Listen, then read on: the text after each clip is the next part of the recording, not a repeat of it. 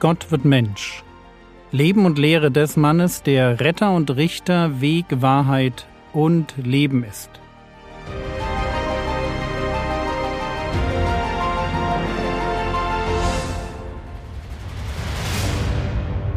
Episode 90 Das Reich Gottes sehen.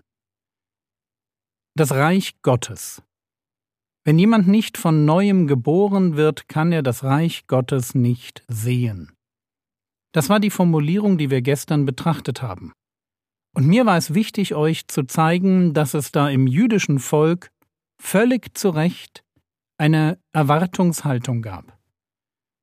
Die Erwartungshaltung, dass Gott ein ewiges Reich, also eine ewige Herrschaft aufrichten würde. Und natürlich war klar, wenn der Messias kommt, dann wäre er es, der dieses Reich aufrichtet. Das Thema Reich Gottes ist uns im Rahmen unseres Podcasts ja schon an anderer Stelle begegnet. In Matthäus 3, Vers 2 haben wir Johannes den Täufer predigen hören, Tut Buße, denn das Reich der Himmel ist nahe gekommen. Merkt ihr? Johannes der Täufer predigt, das Reich Gottes ist nahe gekommen, das war sein Thema. Also, ich habe die Prophetie auf den Messias Gottes, der sein Reich aufrichten wird. Ich habe mit Johannes dem Täufer den, der den Messias und sein Reich ankündigt. Und dann kommt Jesus, reinigt den Tempel, tut Zeichen, und natürlich fragen sich jetzt alle, ist das der Messias?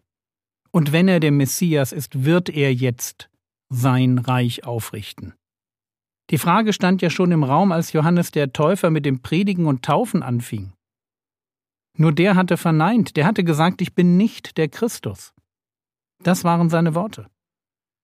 Aber vielleicht dieser Jesus aus Nazareth? Und damit verbunden, werden wir vielleicht zu Lebzeiten das Reich Gottes sehen? Wird Gott sein ewiges Reich aufrichten, solange wir noch leben? Und damit kommen wir zu einem Problem. Lukas Kapitel 17, Vers 20. Und als er, nämlich Jesus, von den Pharisäern gefragt wurde, wann kommt das Reich Gottes, antwortete er ihnen und sprach, das Reich Gottes kommt nicht so, dass man es beobachten könnte. Also die Pharisäer und mit ihnen wahrscheinlich der Rest des Volkes hatten eine ganz falsche Vorstellung vom Reich Gottes. Sie hatten ein Reich vor Augen, das man sehen konnte. Und Jesus muss sie korrigieren. Das Reich Gottes kommt nicht so, dass man es beobachten könnte. Es kommt, das ist keine Frage, aber anders. Das Reich Gottes ist ein unsichtbares geistliches Reich. Für die Pharisäer war die Idee Reich Gottes ganz eng mit der Idee eines sichtbaren Königreiches verbunden. Reich heißt Herrschaft eines Königs. Aber natürlich nicht irgendeines Königs, sondern ihres Königs, des Messias. Für sie war der Messias ein politischer Herrscher, aus der Nachkommenschaft Davids, einer, der an die Erfolge seines Ahnen anknüpfen und Israel als Staat, als geopolitische Größe zu Glanz und Gloria führen sollte. Denken wir in diesem Zusammenhang nur an das, was Gabriel zu Maria über ihren Sohn sagt. Lukas 1, die Verse 32 und 33.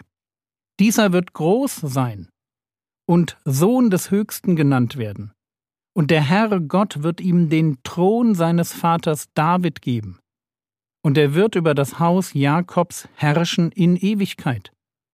Und seines Königtums wird kein Ende sein.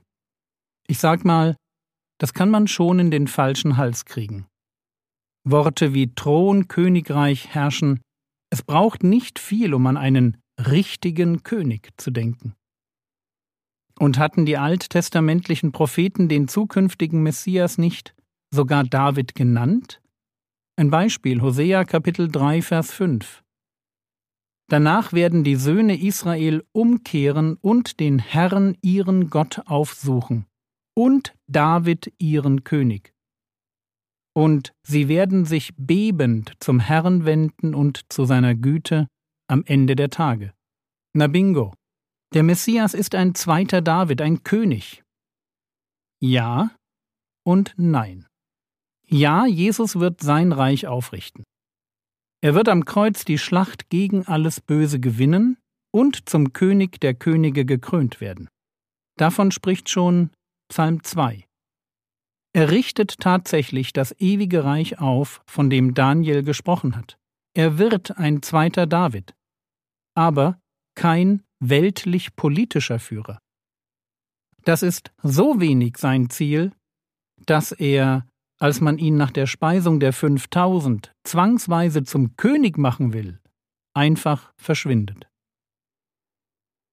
Die Juden erwarten einen König, der die Römer aus dem Land treibt. Und sie bekommen einen, der damit anfängt, jüdische Händler aus dem Tempel zu treiben. Mein Reich ist nicht von dieser Welt, sagt Jesus kurz vor seiner Kreuzigung zu Pilatus. Mein Reich ist nicht von dieser Welt, aber es ist ein Reich in dieser Welt. Die Herrschaft Jesu als König über seine Untertanen ist real. Nur ist sein Reich nicht irdisch, sondern geistlich. Es ist eine Herrschaft über Herzen, nicht über ein Stück Land. Und wer dieses Reich sehen will, der braucht mehr als zwei Augen. Er braucht eine neue Geburt. Johannes 3, Vers 3 Wahrlich, wahrlich, ich sage dir, wenn jemand nicht von neuem geboren wird, kann er das Reich Gottes nicht sehen.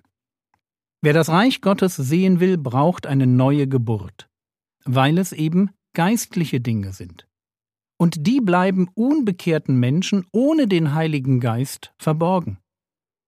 So wie Paulus das in 1. Korinther 2, Vers 14 sagt. Ein natürlicher Mensch aber nimmt nicht an, was des Geistes Gottes ist, denn es ist ihm eine Torheit, und er kann es nicht erkennen, weil es geistlich beurteilt wird. Wir müssen diesen Punkt gut verstehen. Geistliche Zusammenhänge kann nur der verstehen, der vom Geist geleitet wird. Das ist der Grund dafür, warum es nicht reicht, Theologie zu studieren, um Gott kennenzulernen. Ein Theologiestudium ohne eine Bekehrung führt nicht dazu, dass ich geistliche Zusammenhänge, und um die geht es ja beim Umgang mit Gott. Also ohne eine Bekehrung kann ich geistliche Zusammenhänge nicht wirklich verstehen. Da hilft dann auch kein ausgedehntes Literaturstudium oder ein Doktortitel. Wenn mich jemand fragen würde, Jürgen, was hast du gegen liberale Theologie? Dann fällt mir da schon eine ganze Menge ein.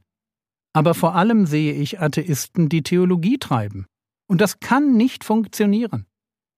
Ein natürlicher Mensch, das ist ein Mensch ohne den Heiligen Geist, kann Dinge, die geistlich beurteilt werden müssen, nicht begreifen.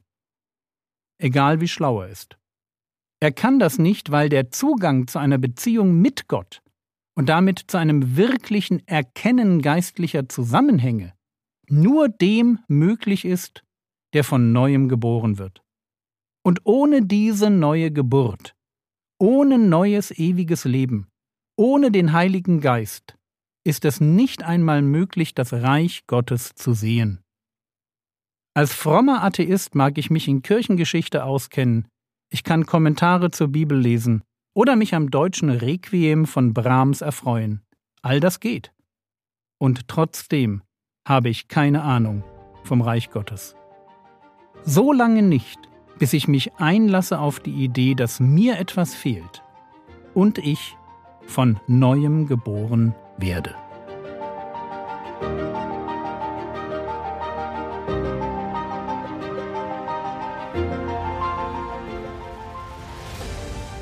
Was könntest du jetzt tun? Du könntest jetzt Daniel Kapitel 7 lesen und dich noch einmal darüber freuen, wie grandios biblische Prophetie ist. Das war's für heute. Ein Gebet für den Podcast. Das automatische Streaming auf YouTube erzeugt ein leises Zischeln und ich frage mich, wie man das wegbekommen kann. Der Herr segne dich, erfahre seine Gnade und lebe in seinem Frieden. Amen.